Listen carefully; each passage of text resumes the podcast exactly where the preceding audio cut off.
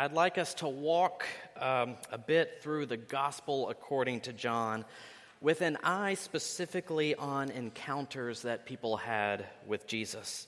And as we do walk through uh, John's gospel, I hope to discuss what was at the heart of those encounters. You know, what deep questions were met. And also in these encounters, you know, we're going to look at what happened, what was centered around them, but the deeper spiritual truth to which these encounters illustrate and teach us. So, two Sundays ago, we looked at uh, chapter one in John, where Jesus called his first disciples to come and follow him. And in it, we, we learned a number of things about Jesus, just in the, the names of Jesus, all just within uh, a matter of verses.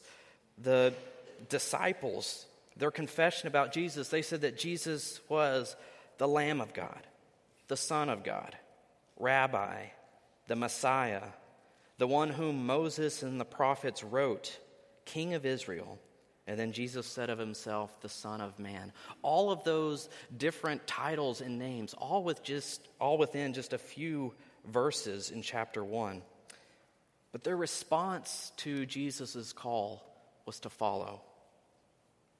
And in following, they then spread the message. We even saw examples of that um, when when Peter was brought to Jesus, when Philip went to Nathanael and he said, just come and see. Come and see for yourself who Jesus is. And so that was the encouragement for us all, and I'd like to keep that in front of us. You know, who is that one person on your heart that you can pray for? Someone that you could have the opportunity just to say, come and see. You don't have to be a theologian. You don't have to be a biblical scholar. Just have your experience with the Son of God, Jesus Christ, as your Lord and Savior, and to say to someone else, come and see. So continue to pray for that person or those people. But as we enter into our text today, let us pray. Almighty God, Holy Son, guiding Spirit, lead us as your word is read and your truth proclaimed. Sanctify us by your word this morning and empower us to live into the new life we have in Jesus Christ. Show us both individually and as a church, a collective body that is united by your Spirit. Show us your will for us, that we may walk in your ways as we seek and strive to do your will, Lord, not our will, but your, your will. So bless us now with open minds and open hearts, that we might joyfully receive your grace and truth. Amen. Well, a faithful reading of Scripture takes context into account. And so I'm going to back up just, just a couple verses before we launch into our text today in chapter three. Just the, the last couple verses of chapter two, because they kind of set the, the stage for us a little bit. So this is John chapter two, verses twenty-two through twenty-five. It says, now when he, he here is uh, Jesus, was in Jerusalem at the Passover feast, many believed in his name when they saw the signs that he was doing. But Jesus on his part did not entrust himself to them because he knew all people and needed no one to bear witness about man, for he himself knew what was in a man. Jesus had now traveled into Jerusalem, as we learn. He traveled there for a reason, for the Passover festival, an important uh, uh, celebration in the Jewish tradition. And we read in those words that the people saw the signs that Jesus was doing. All right, this doesn't mean that, you know, he was making signs and saying, yeah, go team, or anything like that. He wasn't at a football game. It wasn't doing sign language for people. What does it mean? It means that he was doing things that just could not be reasonably explained or rationally explained. He was doing these miracles.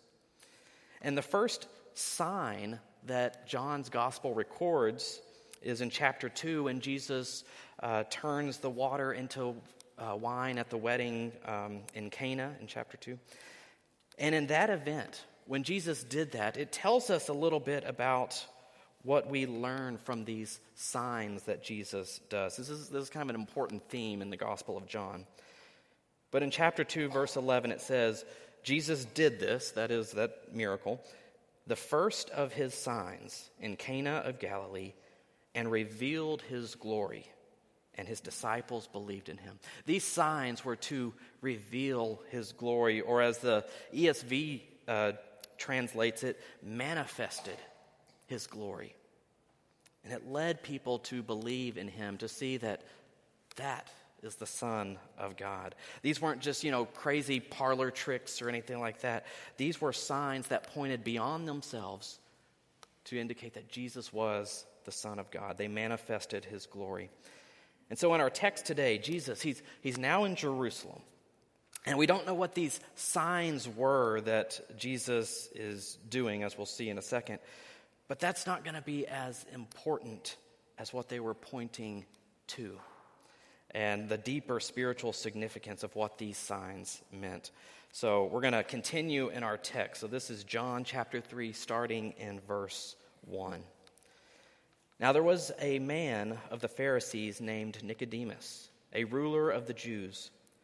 This man came to Jesus by night and said to him, "Rabbi, we know that you are a teacher come from God. For no one can do these signs that you do unless God is with him." So let's pause here and just elaborate on these details just in these, these first two verses. Let's start with just who is Nicodemus? Okay, well, we know a, a couple things. Just looking at verse one, we know that Nicodemus uh, was a man of the Pharisees and a ruler of the Jews. So let's talk about that. So being a Pharisee, from what we know of, of this time, being a Pharisee meant that Nicodemus was a man of some status. He was a man who was deeply religious. He had some deep convictions. It, it was no small thing to be a Pharisee. There was training. There was rigorous training involved. And Pharisees took very seriously adherence to the law. And Jesus, on numerous occasions throughout all the Gospels, had a number of run-ins with the Pharisees on different issues of keeping the law. But also being a Pharisee meant that Nicodemus believed in a spiritual realm.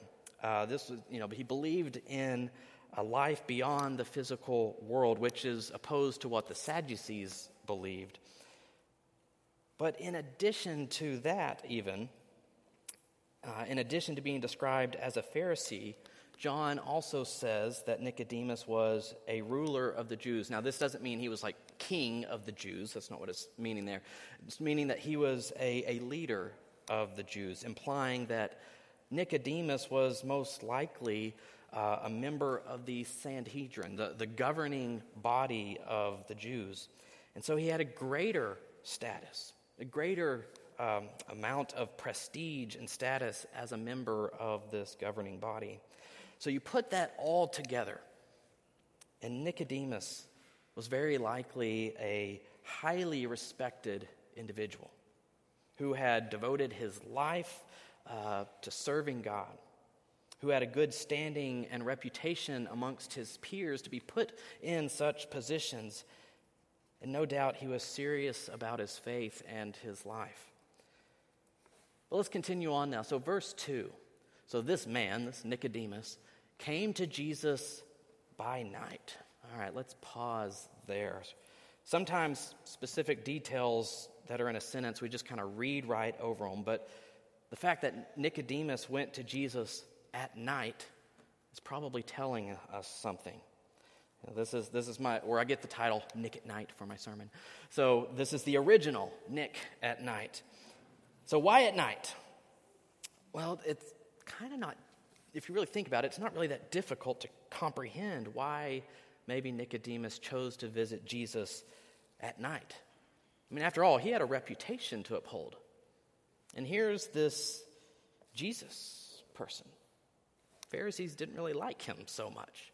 And so what would happen if his peers saw him fraternizing with Jesus or, you know, really asking, like, intriguing questions to Jesus? What would they think? What would it cost him? You know, maybe not. It would, probably wouldn't have cost him his official position. It probably wouldn't have stripped him of his official status.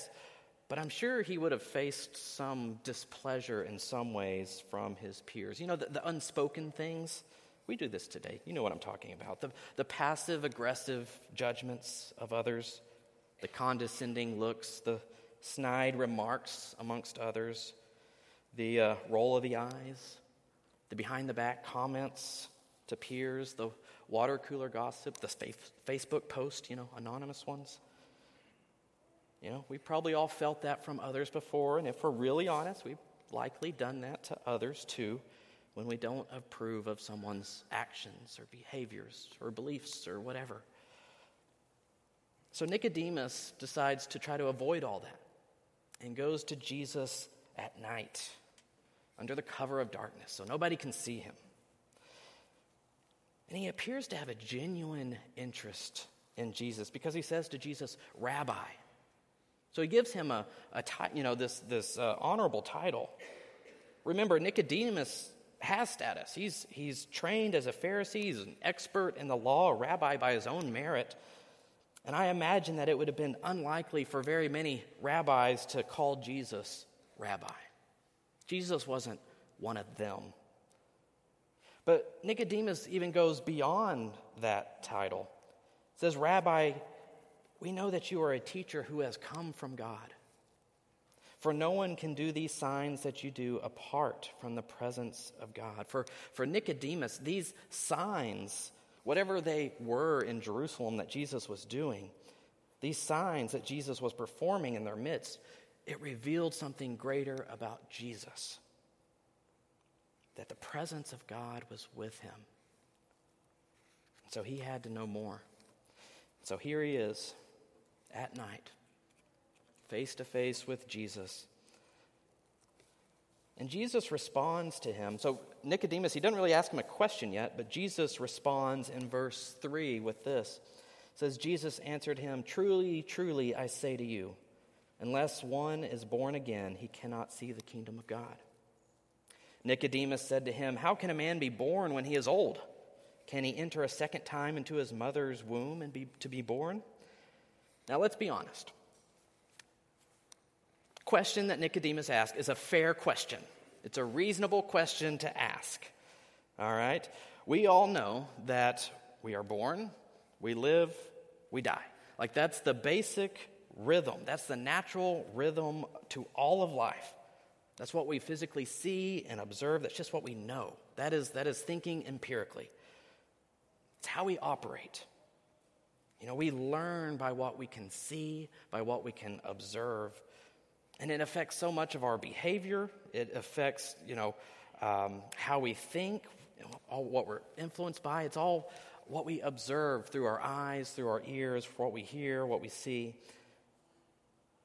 And Nicodemus is puzzled because he's saying, "You're saying that someone has to be born again. Well, that doesn't happen.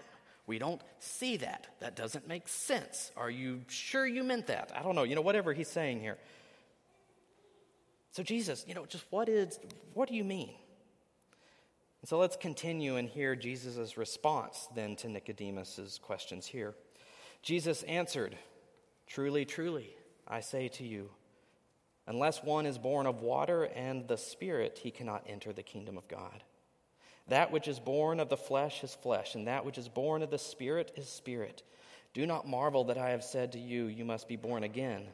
The wind blows where it wishes, and you hear its sound, but you do not know where it comes from or where it goes. So it is with everyone who is born of the Spirit." Nicodemus said to him, "How can these things be?" Jesus answered him, "Are you the teacher of Israel, and yet you do not understand these things?"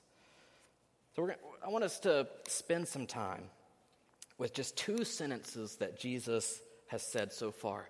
So these two sentences, uh, verse three and verse five. I should have those on a slide together so you can see them uh, next to each other.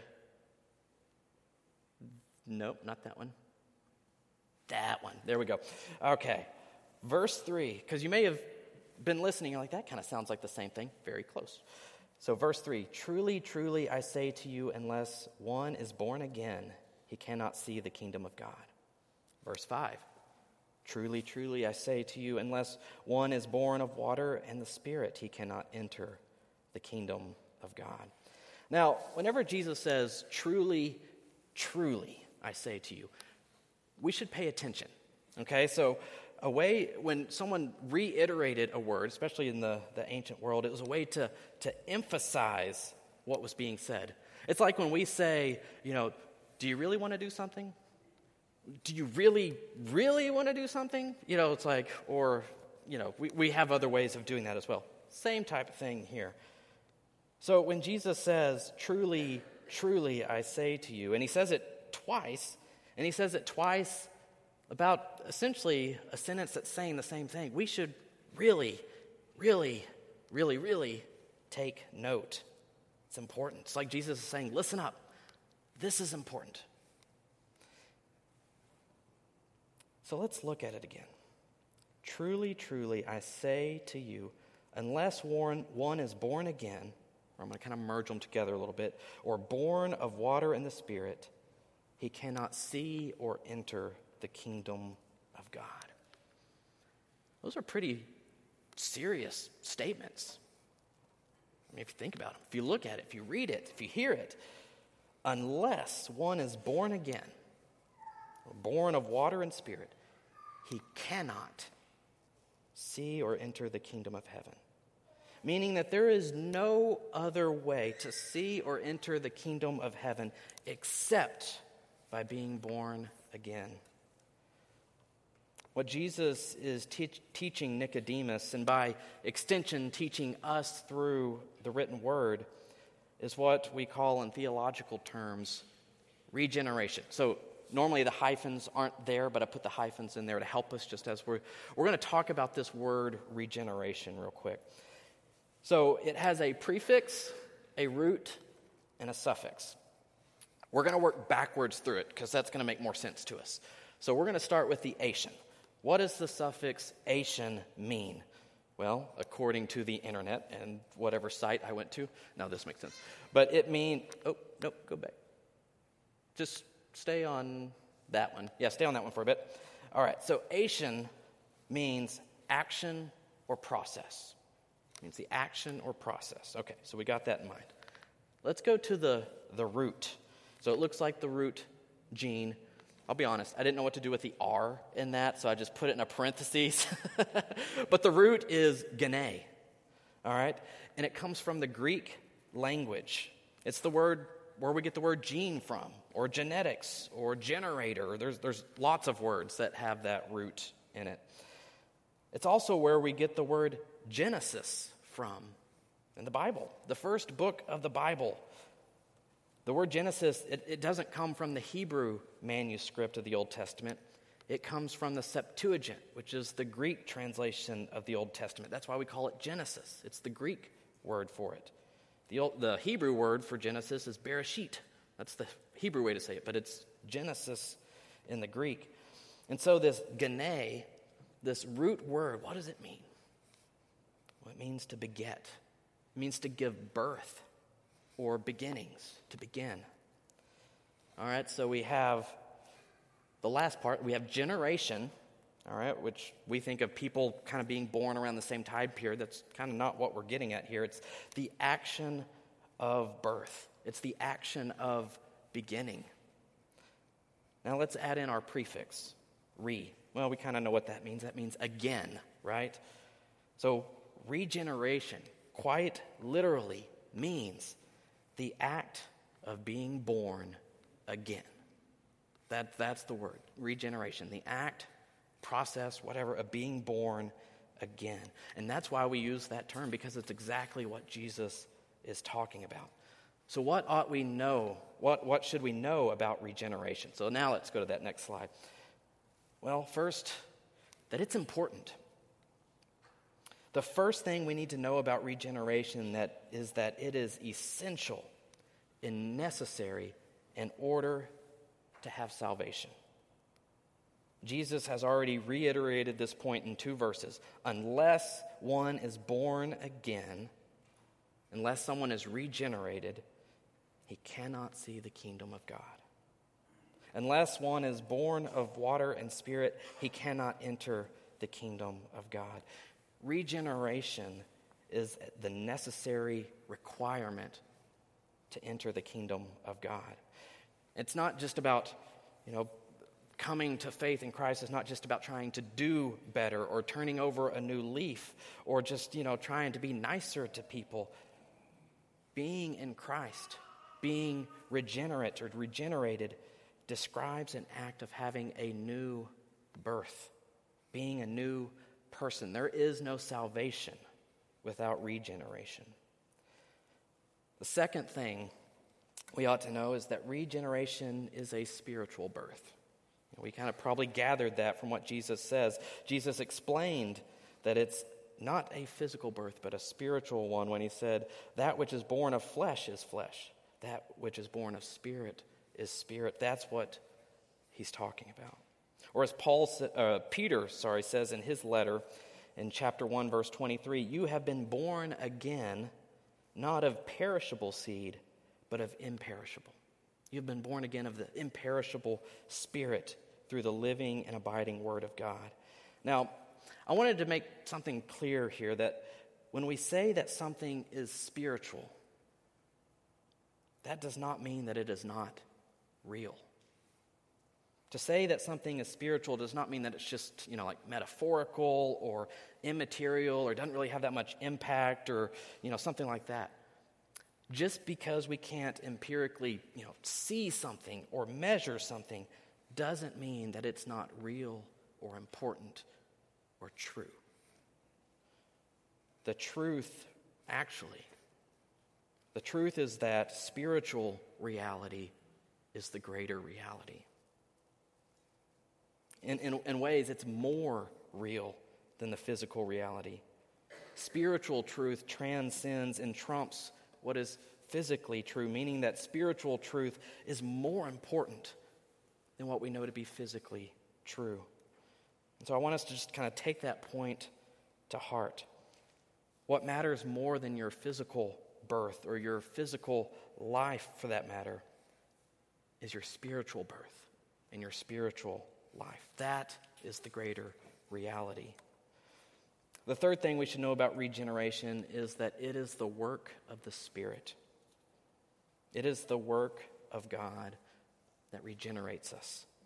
Jesus said, the wind blows where it wishes, and you hear its sound, but you do not know where it comes from or where it goes. So it is with everyone who is born of the Spirit. Or as Paul says in Ephesians two, but God being rich in mercy, because of the great love with which he loved us, even when we were dead in our trespasses, made us alive together. There's this new birth.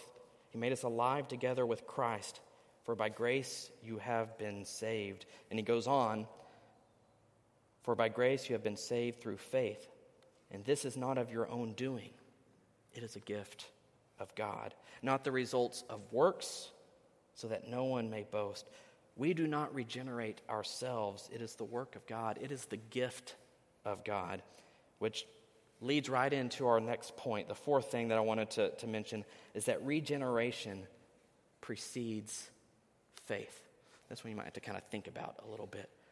Regeneration precedes faith, meaning, meaning that it's not the result of coming to faith. And there, there's different denominations, different church uh, perspect- or Christian perspectives disagree about this. Whether regeneration precedes faith or regeneration is a result of faith. We believe that regeneration precedes faith because it is the gift of God. Our regeneration is the catalyst for our faith, and both are a gift of God, both our new life in Christ and our faith and how God has claimed us in the faith. We have faith because God has given us that new life. And we believe this because we believe that God is wholly and completely sovereign in his gracious work of salvation. Last thing I wanted to, to note about regeneration is that it is the beginning of our new life in Christ as we live here and now. it does have relevance for us here and now. It's not just about thinking about, you know, eternity and eternal life. It matters to us here and now. Because regeneration is not the end of the Christian life. It's not like we get to that point where we're like, all right, did that, I'm done. You know, I was baptized, done. That marks the beginning of our Christian life. Remember, it's in the word regeneration, beginnings, birth. And baptism is a sign of our regeneration, and it's it's where we publicly profess our faith, faith, and it's an act of faithful obedience. We live out our faith, and, and Paul kind of elaborates in this uh, on this in Romans six. He says, "Do you not know that all of us who have been baptized into Christ Jesus were baptized into his death? We were buried, therefore, with him by baptism into death, in order that, just as Christ was raised from the dead by the glory of the Father, we too might walk in newness of life." Or these familiar words in Second Corinthians five, "Therefore, if anyone is in Christ, he is a new creation. The old has passed away. Behold, the new has come. And all this is from God, who through Christ reconciled us to himself." There was one commentator I came across, and he said that regenerate people are new creations, where formerly they had no disposition, inclination, or desire for the things of God. They are now disposed and inclined toward God. In regeneration, God plants a desire for himself in the human heart that otherwise would not be there. Regeneration marks the beginning of our new life in Christ. It sets us forward on a path. And so it has meaning and relevance for us here and now, and as we look to the future, as we plan for the future, as we live out each and every day, Christ has called us to faithful discipleship in this new life. Now I want to wrap that up, and we're going to finish out our text for today from chapter three.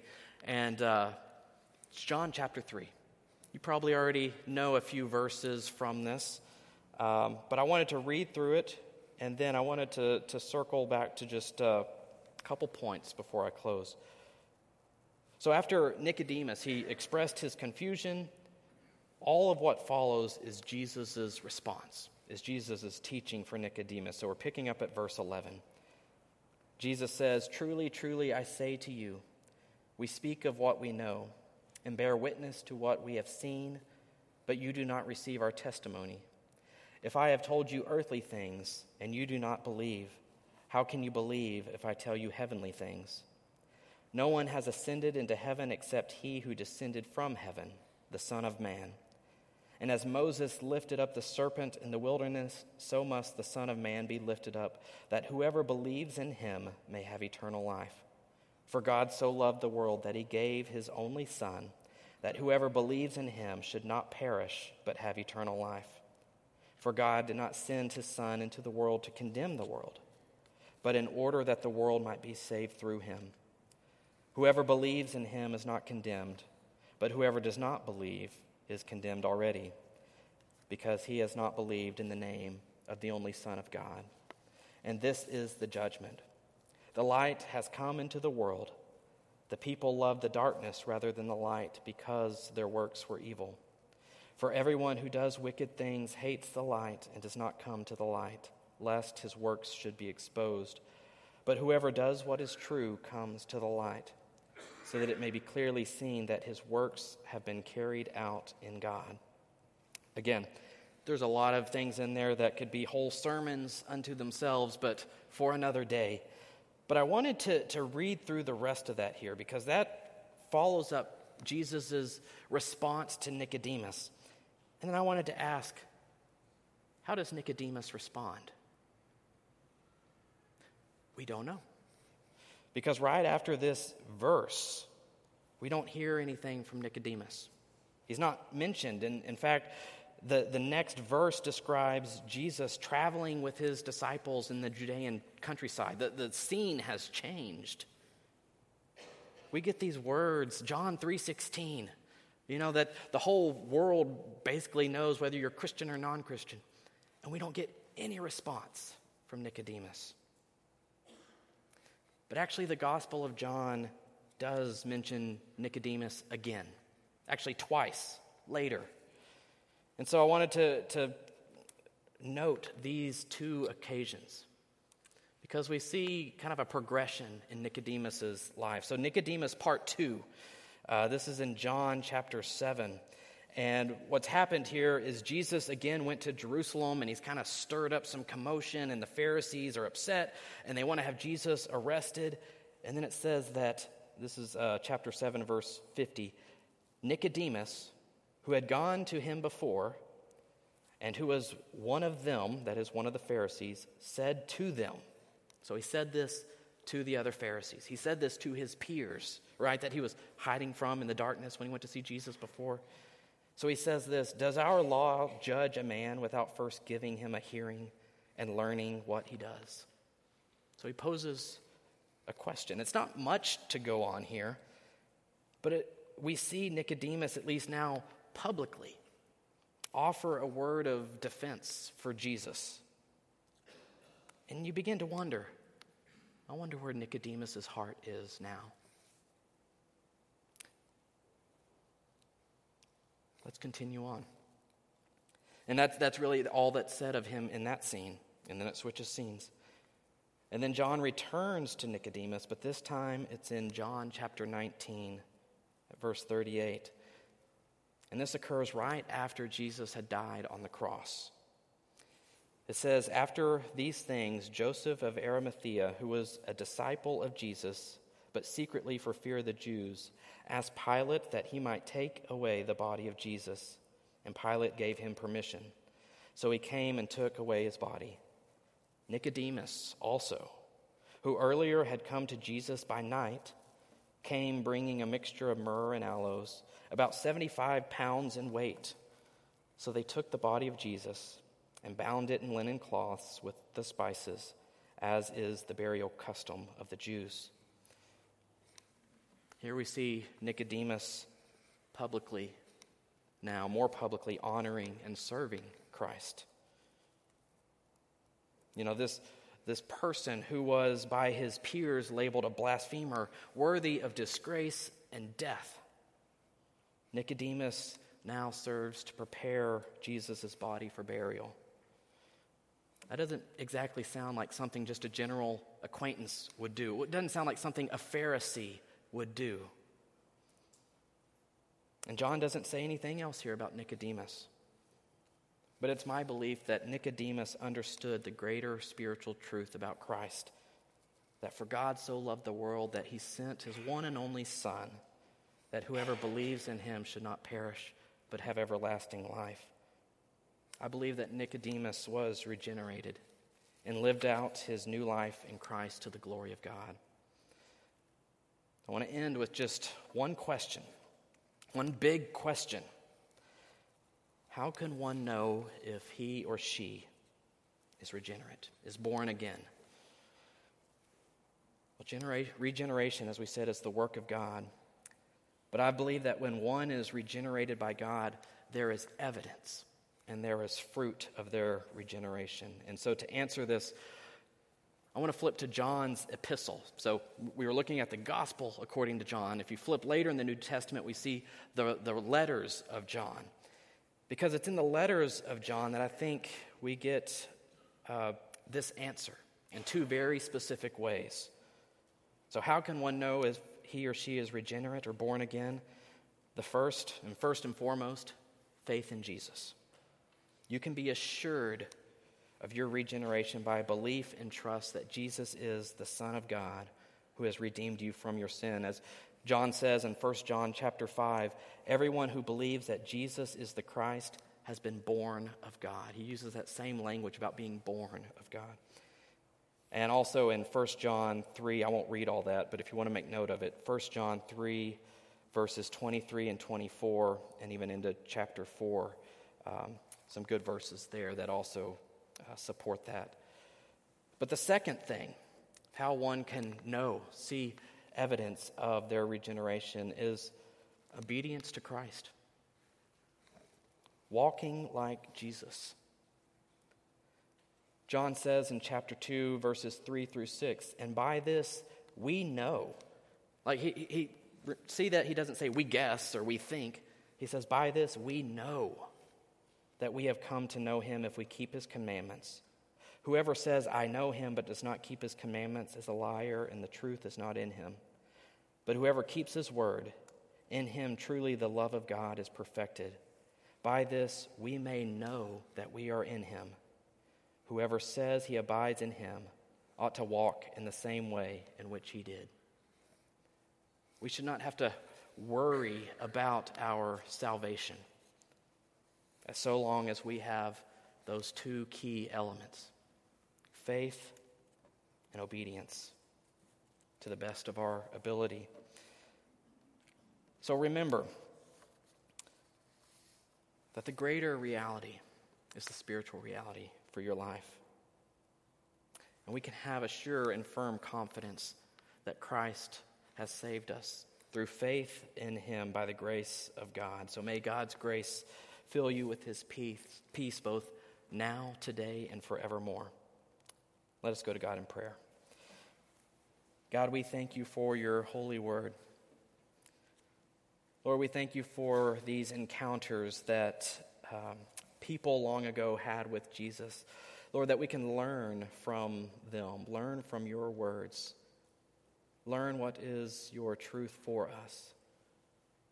Lord, you call us to believe. And Lord, you have given us new life, and so empower us and embolden us and guide us in this new life, Lord, that we would be your humble servants. Lord, you call us also to pray for one another. Lord, for those grieving loss, we pray for Judy Lacey and her family.